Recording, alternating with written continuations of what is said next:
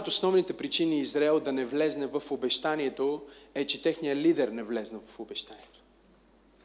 И аз знам, че ние всички, а, себе уважаващи са християни, чели Библията хора, имаме огромен респект към Моисей.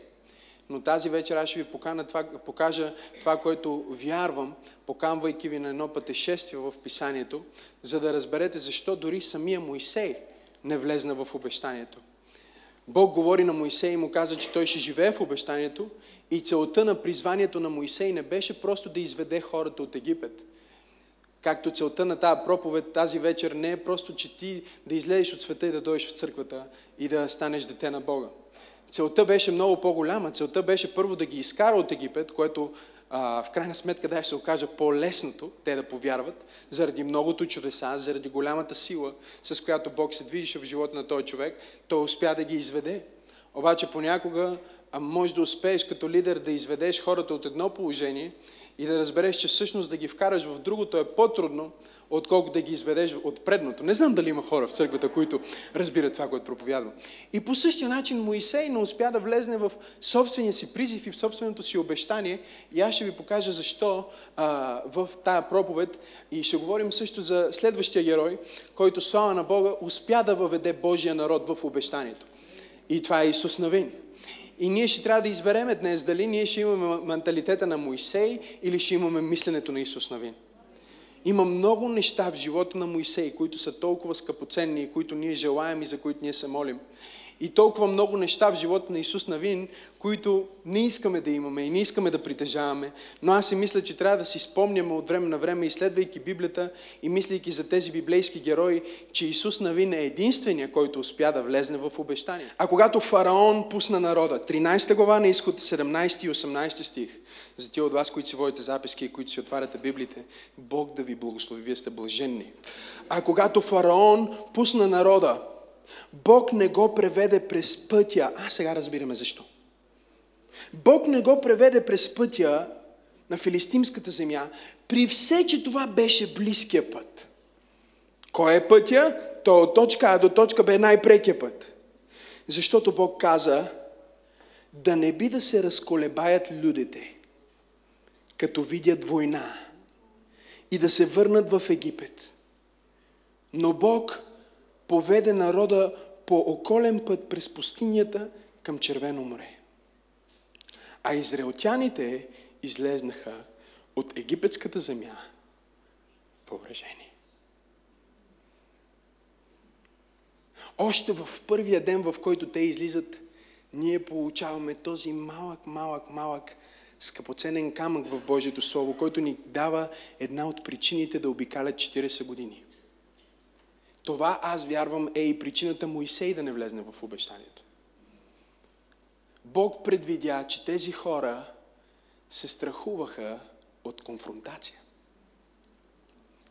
И той каза, сега, ако аз ги изведа, аз съм ги извел от Египет, но ако ги пусна да минат по този краткия, бързия път, който се от точка А до точка Б, който е в права линия, ако ги пусна да минат по този път, който е 11 дни, по този път, който е 11 дни, от 11 дни, 7 дни ще бъдат в конфронтация. Но понеже той погледна в сърцата на тия хора и каза, те не могат да издържат конфронтация. Каза сега, за да не вземат пък да се откажат. Нали? Тръгнаха на църква. Аз ще да. Те тръгнаха на църква, ама дявола много взе да ги атакува, като тръгнаха на църква. И казват, а, ако поспра, може би да хора на църква, може би няма да ме атакува толкова. И Бог, понеже видя, че те се страхуват от а, такава конфронтация, затова да опусна да отидат в мъртва църква. Където дявола не го грее дали ходят на църква или не ходят на църква. Просто се опитвам да проповядам. И, и, и, и заради това нещо той каза, тези хора не искат в сърцето си да се конфронтират с който иде.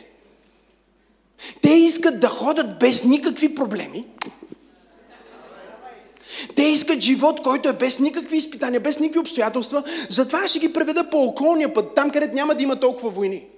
И въпреки, че могат да стигнат за 11 дни с 7-8 войни, По-добре да минат малко по околен път, след една година стигнаха после, без много войни, за да може би сърцата им в тях да са по-силни. Обаче ние виждаме, миналия път проповядахме за това, че дори след една година сърцата им не бяха силни. Те се върнаха и от 12 човека само двама, Исус Навин и Халев, застанаха и казаха, земята е готова, нека да влезем да я вземем. Всички други казаха, не, много е страшно. Защо? Защото имаха страх от какво?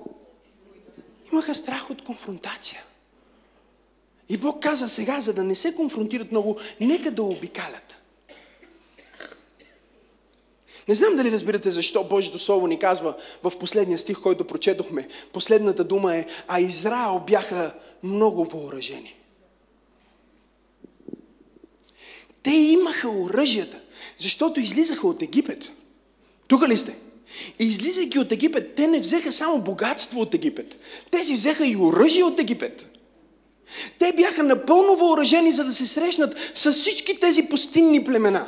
Всъщност те имаха най-добрите оръжия, защото това бяха оръжията на най-великата армия в света по това време. Те бяха взели египетските оръжия. Израел имаха оръжията, за да се справят с врага, но нямаха смелостта да се изправят срещу него. И Бог ме е изпратил да проповядвам на някой а, тук тази вечер, че ако искаш да влезнеш в съдбата ти и да влезнеш в Божия план за живота ти, ще се наложи да минеш през конфронтация.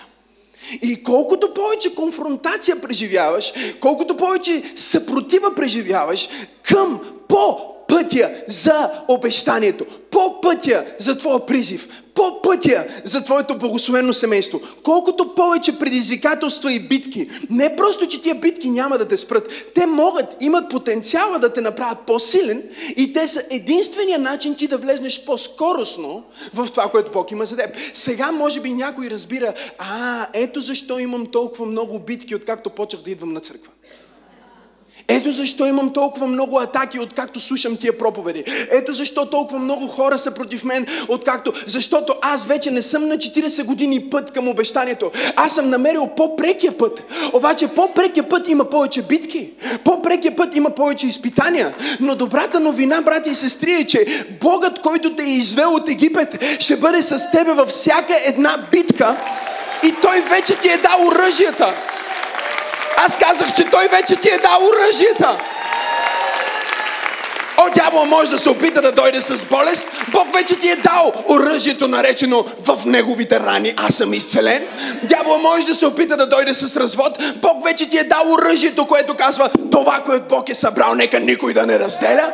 Дявол може да се опита да дойде с лъжа или крепост в ума ти, за да те обърка за какво правим това, какво правим другото. Но Божието Слово ни казва, че в името на Исус всяка крепост трябва да падне и всяка лъжа на дявола трябва да бъде пленена в това име. Така че добрата новина за тебе тази вечер е, че ти имаш оръжие. Погледни човека да му кажи, ти имаш оръжие. Но проблема на Моисей, брати и сестри, чуйте, Моисей беше лидера, който не иска да влиза в конфронтация. Исус Навин 5 глава, от 6 до 9 стих. Бог каза на Исус Навин, вземи си ножове и ги наустри. И вижте какво ни казва от 6 стих надолу. Защото израелтяните вървяха 40 години по пустинята, докато всички люде, какви? Военни мъже, излезли от Египет, бяха изтребени. Не е ли интересно как те бяха военни и умряха точно, защото не бяха в битка? Не знам дали разбрахте това, което казах. Те казаха, чакай, ще минеме по-обиколно, за да нямаме много битки. И точно тези военни, които трябваше да бъдат в битки, умряха. Има битки и конфронтация, в която ако ти не се включиш, ти никога няма да влезнеш в Божия план за твоя живот. Идва ден и идва момент в живота на всеки един лидер, всеки един баща и всеки един човек. Всяка една майка, в която тя трябва да каже не може. В която трябва да тропнеш с крак и да кажеш това е моя покрив и това не се прави в моето. Но ако ти нямаш достатъчно смелост и дързост вътре в себе си, за да се изправиш и да стоиш за това, в което вярваш, ти нямаш нож. И ти ще умреш точно както Моисей в пустинята. Те бяха военни мъже, казва, излезли от Египет, но бяха изтребени, защото не послушаха гласа на Господа, на които Бог се беше заклел, че не ще ги остави да видят земята, за която Господ беше клел, се клел на бащите им, че ще даде. Земя, където текат мляко и мед. А вместо тях той издигна синовете им. Има ли синове на Бога тук на това място? Вместо тях той издигна синовете им, които Исус Навин обряза. Защото бяха необрязани, понеже не бяха ги обрязали по пътя.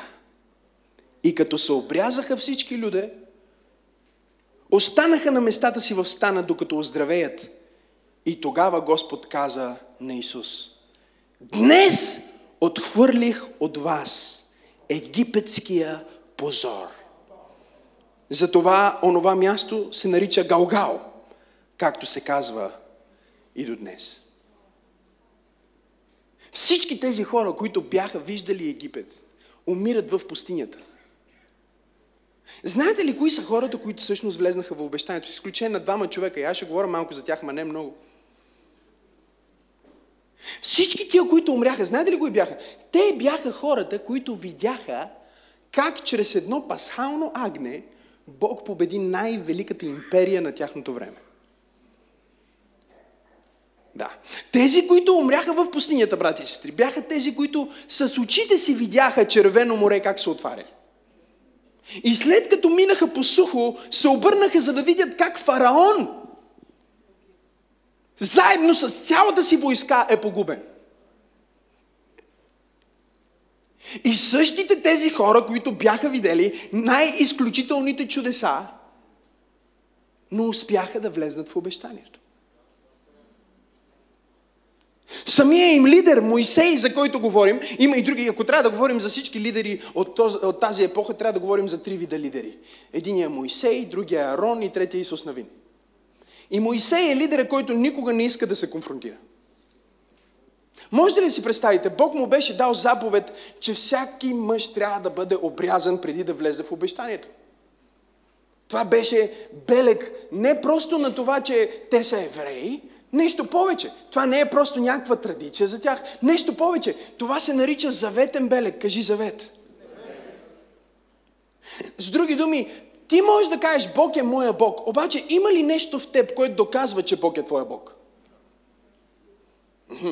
И за тях този физически белег на завета им с всемогъщия Бог е обрязването. Кажи обрязването. И мисля, че всички сте достатъчно интелигентни и софистикирани, за да знаете точно какво значи обрязване.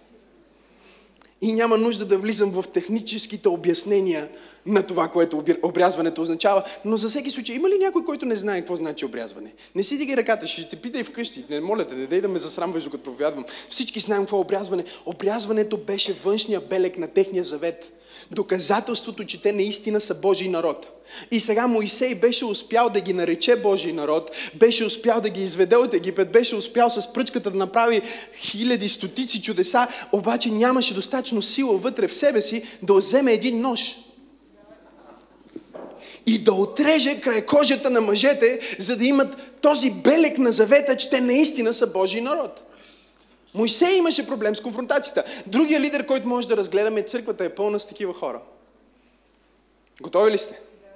Е Арон. Арон е страшен лидер. Той е чул... Вижте, Арон е този, който е бил с Моисей почти всичките дни на живота му, но не е бил определено на един ден. И това беше деня, в който Бог се яви на Моисей в горещия храст. Има много лидери в църквата, които са тип лидери Арон. Те имат позицията, дадена им е групата, слушали са семинара, прочели са книгата, завършили са библейското. А. Всичко правилно, те знаят, всичко знаят. Те са били, ако ги питаш, кога си с пастор Максим, а, Максима Сенов е моят духовен баща, от първия ден съм с него. Но те са били с Максима Сенов във всички служби, във всички чудеса и във всичките събрания, но не са успели да отидат с Максима Сенов на горещия храст. И понеже те не са били на горещия храст, в момента в който Максима Сенов го няма и тях ги няма на църква. Ако Максима Сенов не проповядва, те може и да не дойдат. Не знам дали проповядвам на правилните хора в църквата. Защото те не са свързани с Богът на Максима Сенов, те са свързани с Максима Сенов като позиция, от която да черпат благословение. Но в момента, в който Бог каже на Моисей, ела да те видя за 40 дни и 40 нощи, Арон не се качи с него, не защото не беше поканен, а защото се страхуваше.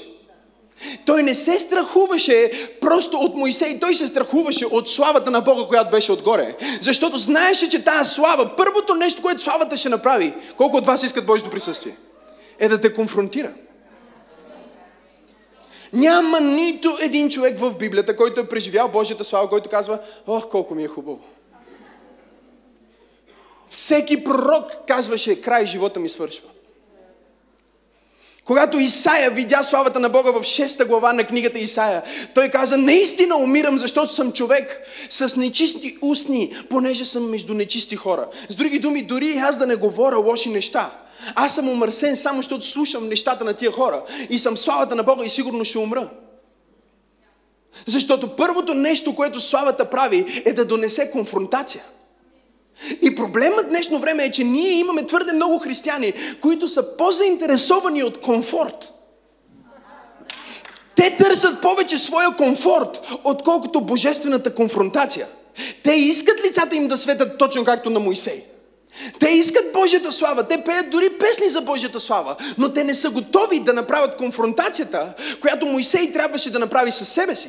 Моисей беше готов да конфронтира себе си, да конфронтира своите грешки, да се покаже за своите грехове и дори да се покаже за греховете на народа, но той беше най-ужасният пастор, защото той нямаше достатъчно дързост в себе си да погледне тия хора и да им каже следващия път, когато ви чуя как се оплаквате, Следващия път, когато чуя как казвате, Бог, о, беше ни хубаво в Египет, вземам три камили, качвам ви на камилите, заедно с децата ви и с цялата ви рода, обратно да си ядете египетската храна. Аз няма да толерирам това нещо, аз ви конфронтирам, защото вие излезнахте от Египет под моето лидерство, под моето помазание и под славата на Бог върху моя живот. Така че ако ще ме следвате, следвайте ме, ако не, обратно марш в Египет.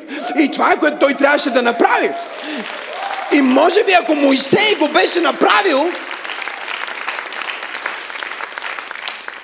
половината Израел ще да се върне. Има хора, които се страхуват, че ако конфронтират, ще изгубят някой. Но аз съм направил обред пред самогъщия Бог. Че предпочитам да съм Исус Навин с 10 членове, отколкото Моисей с 10 хиляди. Предпочитам да съм пастора, който ще ти каже, виж, имаш този проблем, има гордост в живота ти, това е причината нещата да не се случват, отколкото да покривам и да закривам и да се опитвам да не те конфронтирам, за да можеш ти да се чувстваш по-добре в пустинята.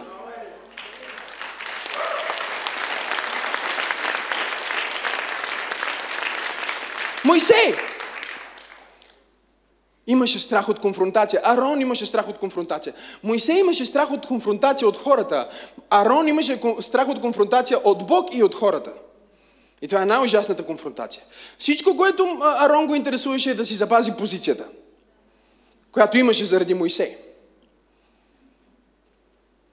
Но ние виждаме още в тези страници на Библията отговор на друг много важен въпрос, който аз съм се питал години наред.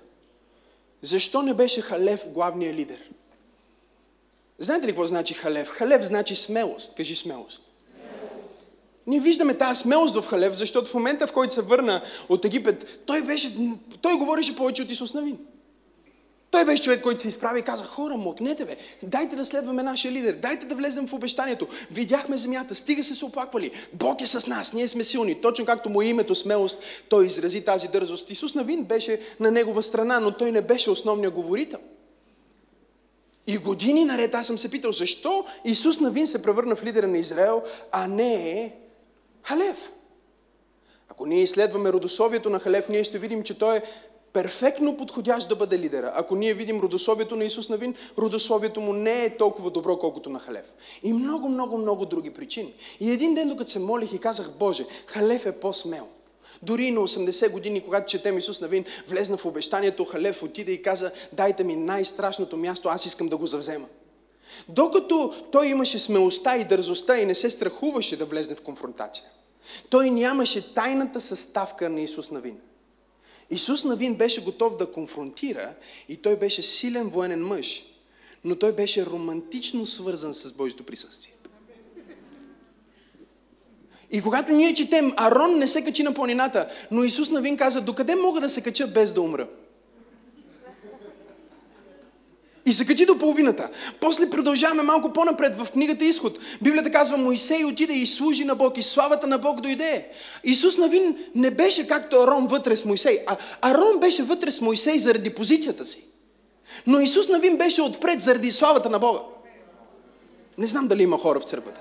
Затова ние говорим на християни, които са като Исус Навин, които не са просто смели, но те са привързани към Божието присъствие. Защото смелостта, извадена от контекста на близост с Бога, се превръща в арогантност.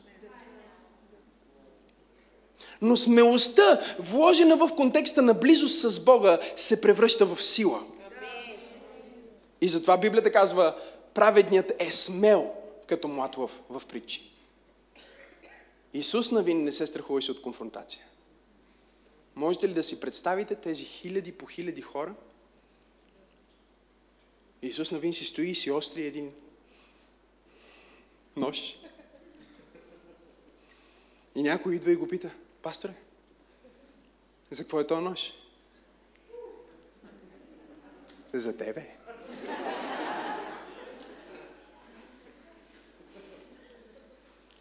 Колко от вас усещат някакъв нож, който обрязва нещо?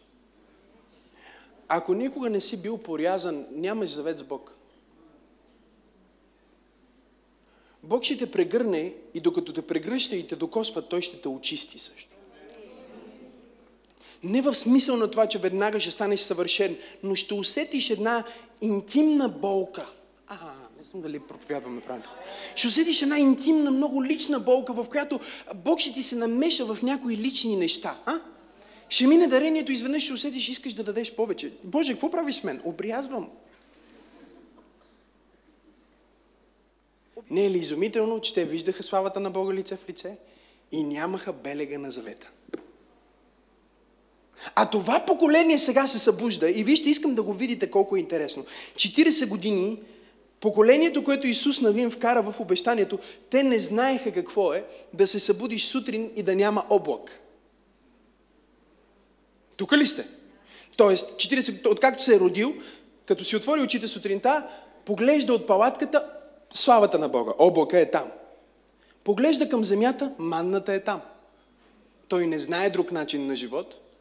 Вечерта ще си затваря штората на палатката, поглежда огнен стълб е там, славата на Бога е там.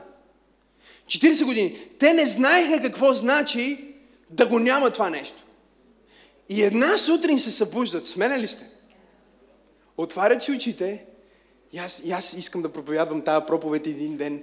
Денят, в който манната спря. Отварят, отваря палатката, той никога през живота си не му се е случило да няма манна. Манната я няма. Поглежда, облака го няма. Сигурно си мисли, чакай, ще изчакаме вечерта. Може нещо да не е наред днеска. Вечерта огъня ще се появи. Поглежда, огъня го няма. И Исус Навин трябва да се изправи и да бъде лидер на народ, който е свикнал с чудеса. И да им каже, чудесата свършват сега. Не знам дали проповядвам въобще, някой чува ли. Той трябва да им каже, чудесата свършват сега и сега вашата вяра трябва да стане практична. Защо нямаме манна? Защото там има и друга храна, която можеш да си заколиш и да си ядеш ти. Можеш сам да си я сготвиш. Пасторе, защо нямаме, о, защо нямаме сянка? Защото ако искаш сянка, иди, посади си едно дърво, служи си сянка, вече си в обещанието. Някои от вас не разбират, че обещанието изисква да бъдеш много по-голям прагматик, отколкото визионер. Има много повече неща, които Бог ще каже, ти трябва да го направиш. Неща, в които ти ще трябва да конфронтираш понякога хора, но в повечето случаи ще трябва да конфронтираш самия себе си.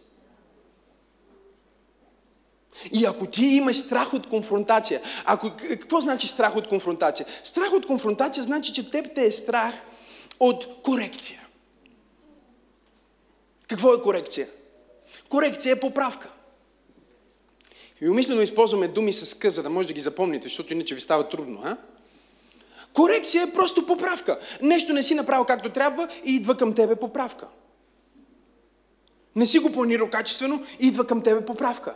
И ако ти се страхуваш от корекция или не можеш да носиш корекция, ти ще умреш в пустинята. Кажи конфронтация или комфорт. Кажи комфорт е равно на компромис. Какво е компромис? Компромис е когато трябва да отстъпиш от ценностите и мечтите, които Бог е вложил в сърцето ти за нещо по-малко. И обикновено това се случва, защото трябва ти да конфронтираш, да повярваш. И ако ти не се научиш да се изправиш в лицето на това обстоятелство и да кажеш, аз пък няма да се предам. Аз няма да се дам на това нещо. Пробвах се да поста пасторе три пъти. Провалих се за три дни три пъти. Обаче все още съм в пост. Не знам дали има хора в църквата, които ме чуват. Пасторе, от, от един месец се боря с цигарите. Всяка вечер ги отказвам. И после всяка сутрин с кафето.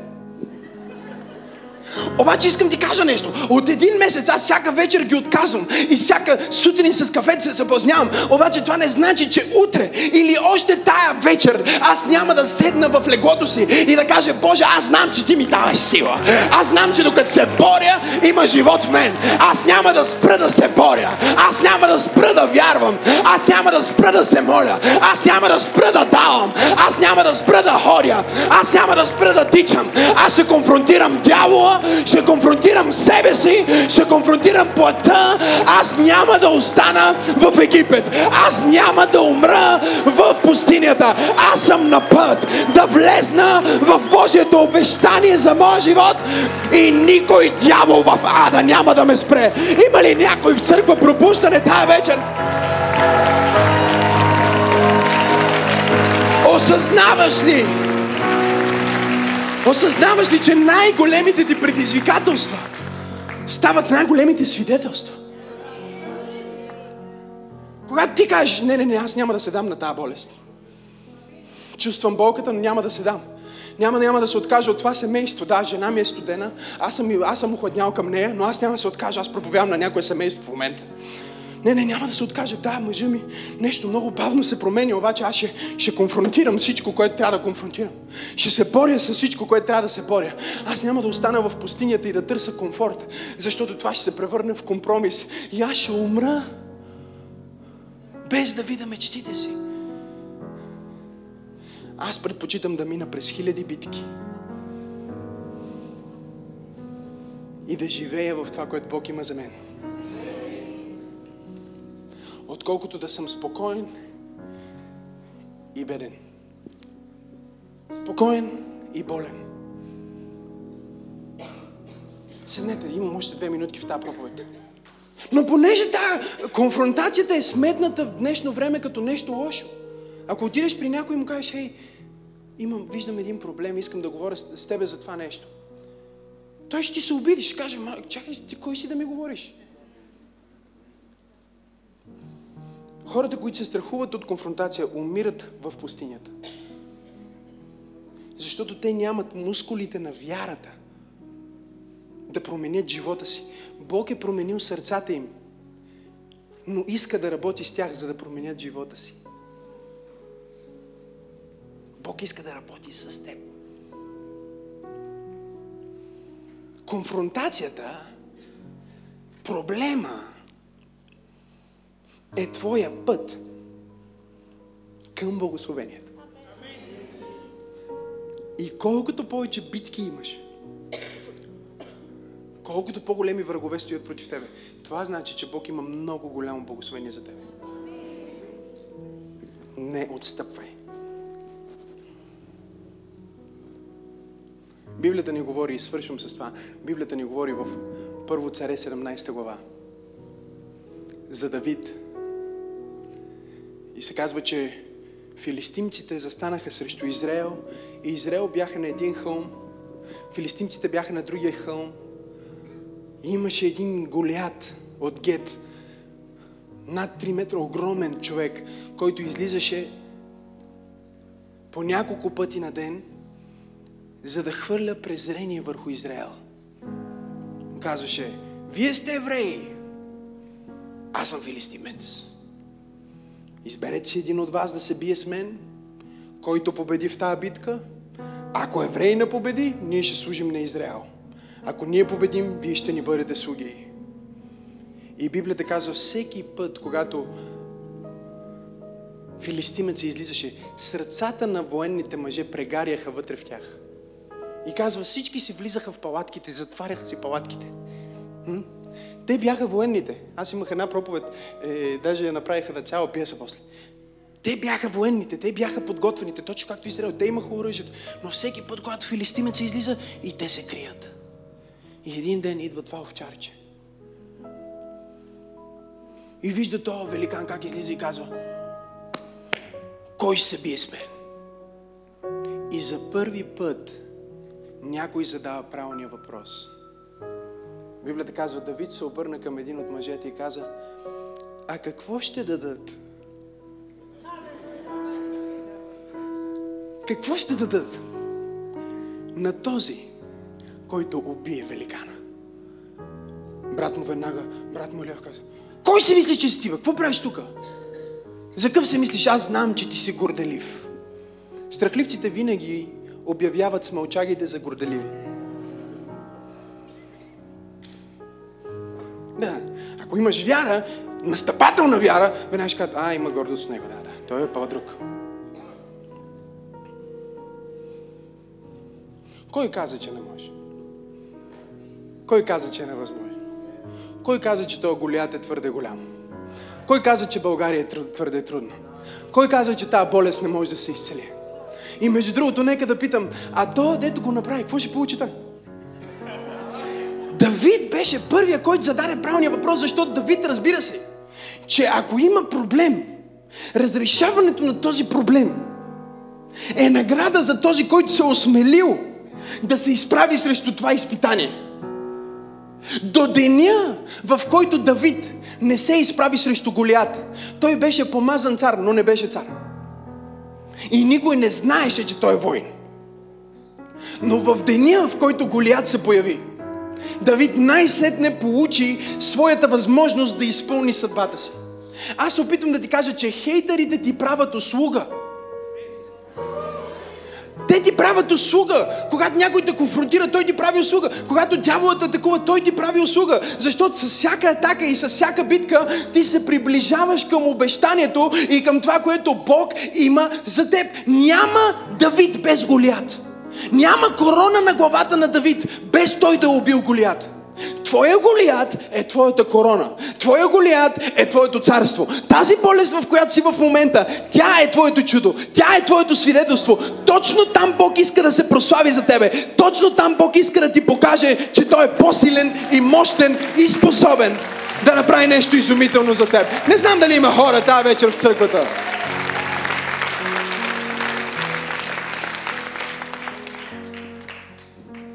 Завършвам.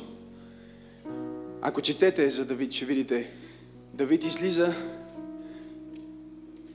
и първите думи и, и, и, и вторите думи на няколко пъти той повтаря едно и също нещо. Той казва, кой е този необрязан филистимец?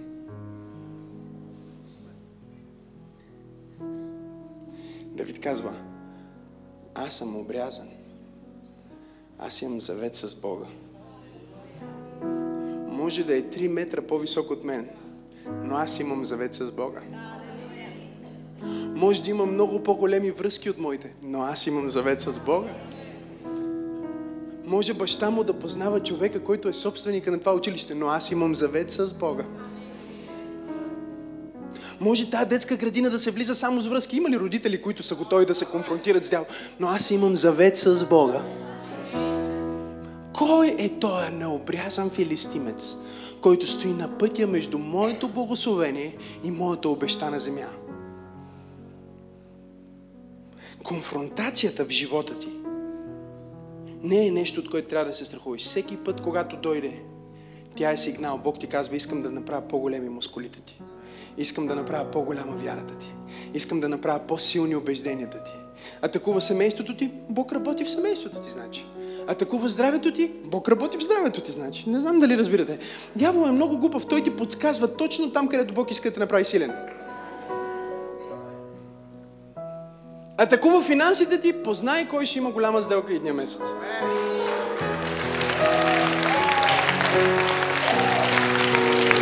Дяволът ти подсказва точно къде Бог ще благослови.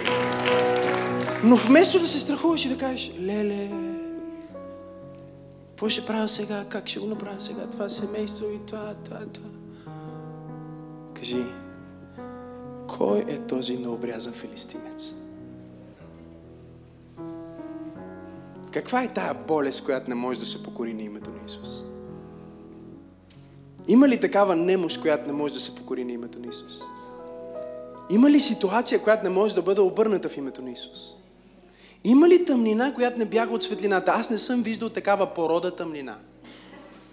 Която пускаш лампата у вас и, тъ, и идва светлото и тъмнината и тя стои някъде там. Или дори, има ли такава тъмнина? Виждали ли сте такава тъмнина, която се бори с светлината? Виждали ли сте? Много хора си мислят, о, дявола, той се бори по с Бог. Нали? Тъмнината и светлина. Много християни имат това мислят. О, тъмнината и светлината, те се борят. Нали? Бог и дявола се борят. Бог не се бори с дявола. Само твоята работа е да го конфронтираш и да не му даваш място. Затова Библията казва, съпротивете се на дявола и той ще бяга от вас. Някой от вас твърде дълго сте бягали от дявола. Бог ме е изпратил да ви каже, че тази година дявола трябва да бяга от вас.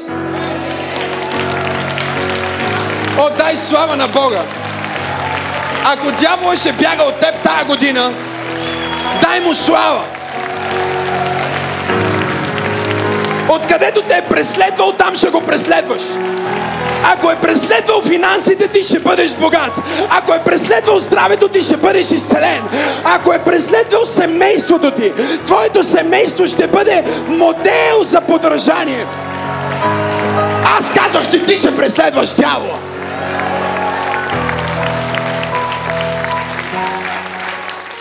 Аз проповядвам на някой и аз усещам, че вяра се издига в сърцата на някой на това място. Аз усещам вяра за пробив, вяра за конфронтация. Там, където си се провалил, Бог ти казва, удари още веднъж на същото място. Там, където си паднал, Бог ти казва, горе на балкона, удари още веднъж на същото място. Аз виждам как стената се пропуква. Бог е на път да ти даде проби в тази област. Не дай да бягаш от дявола. Нека той да бяга от тебе малко. Нека да имаме малко обръщане на гонитбата. Играхме една игра едно време. Ти гониш. Кажи му на дявола, аз се ангажирам от днес нататък. Аз да бъда този, който гони. Преследвал си семейството ми достатъчно дълго. Моите деца не принадлежат на този свят, те са деца на Бог. И аз ще те гоня, докато не те победя.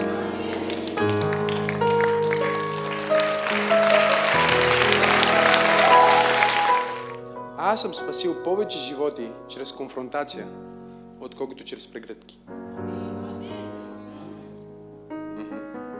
Защото има момент, в който трябва да конфронтираш. Представиш, че имаш приятел, който не вижда и върви към пропаста.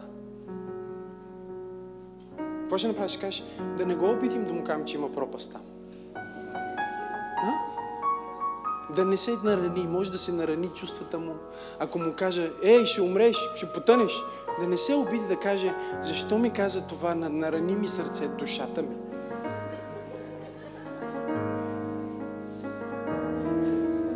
Ще бъде много нелюбящо да се направиш, че не го виждаш, да кажеш, да, да, върви там.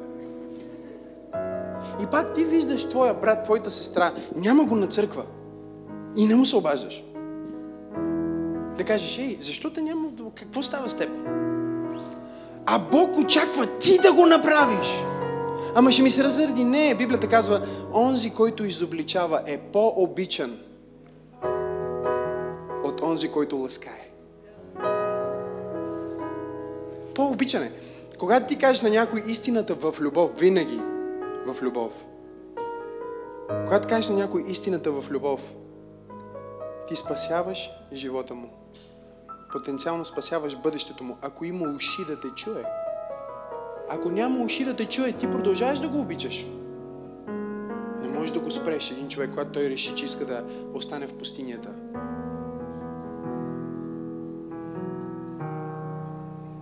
Не бъди като Моисей.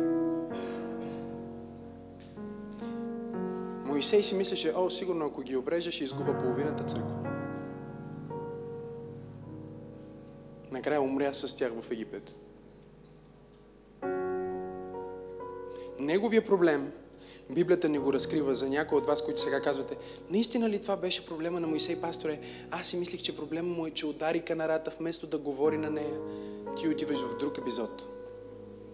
Аз ти обяснявам корена на проблема в характера на Моисей, заради който Бог един ден искаше да убие Моисей. В четвърта глава на Изкот се казва, и когато Моисей отиваше към Египет, по пътя към Египет, Бог търсише начин да го убие.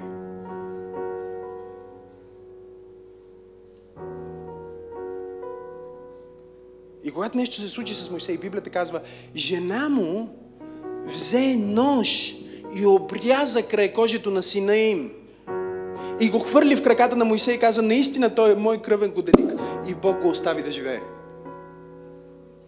Защото Бог му беше заповядал на планината да обрежи сина си и да обрежи Израел като заветен знак.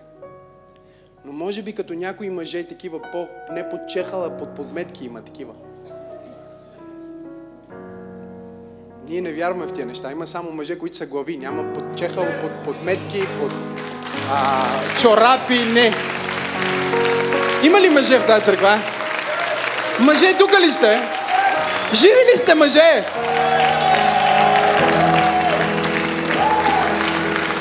Не подметка, стелка.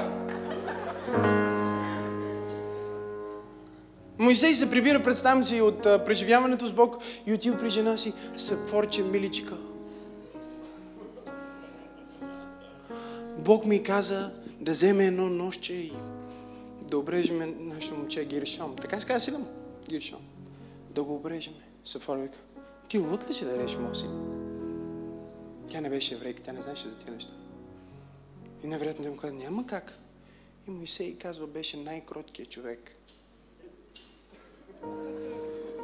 Еми, аз ще си хода да служа на Бог, а ти си стой тук с необрязания ми син. И Бог му каза, аз ще ти взема живота. За тази мисия, която имаш пред себе си, не можеш да допуснеш този компромис. Нали разбирате, не е, че Бог искаше да убие Моисей, а е, че Моисей щеше да умре, ако не беше направил това. Бог каза, поне аз да го взема, отколкото да умре в грях. И жена му, понеже явно имаха разговор за това преди това, но непокорна такава, тук ли сте жени? Тук ли сте жени? По-такава непокорна, тя не разбира какво иска това мъж. Защо да дадем 100 лева, бе? Не може ли 5?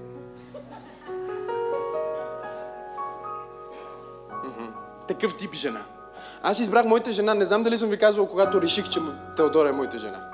Бяхме сгодени и тя каза, какво ще кажеш всичко, което имаме да го дадем за служението? И аз казах, а, това е моята жена.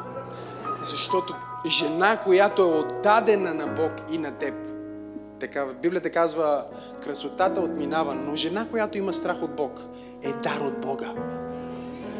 А понякога пък става така, че Бог дава и красотата, и страха от Бога, направо става. А, не знам дали има хора в тази църква тази вечер. Не се страхувай от конфронтация. Не се страхуй да конфронтираш тези, които обичаш. Просто подсигури да го направиш с правилния дух. Нали? С правилния дух. Казва, не дей да, не дей да изобличаваш старей, не дей да конфронтираш старей, казва Библията. Думата за старей там е за презвитър. Не можеш да дойдеш с неправилен дух към такъв човек. Трябва да дойдеш с правилния дух към мъжа ти, с правилното отношение.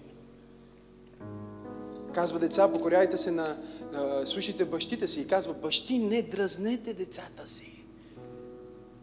Ти също имаш отговорност да си в правилния дух, не да конфронтираш просто за да конфронтираш или за да дразниш. Погледни човек от тебе му кажи корекция. Кажи му конфронтация. Означава не комфорт, нито компромис, а прогрес. Ако Бог те коригира, ти си Негово истинско дете.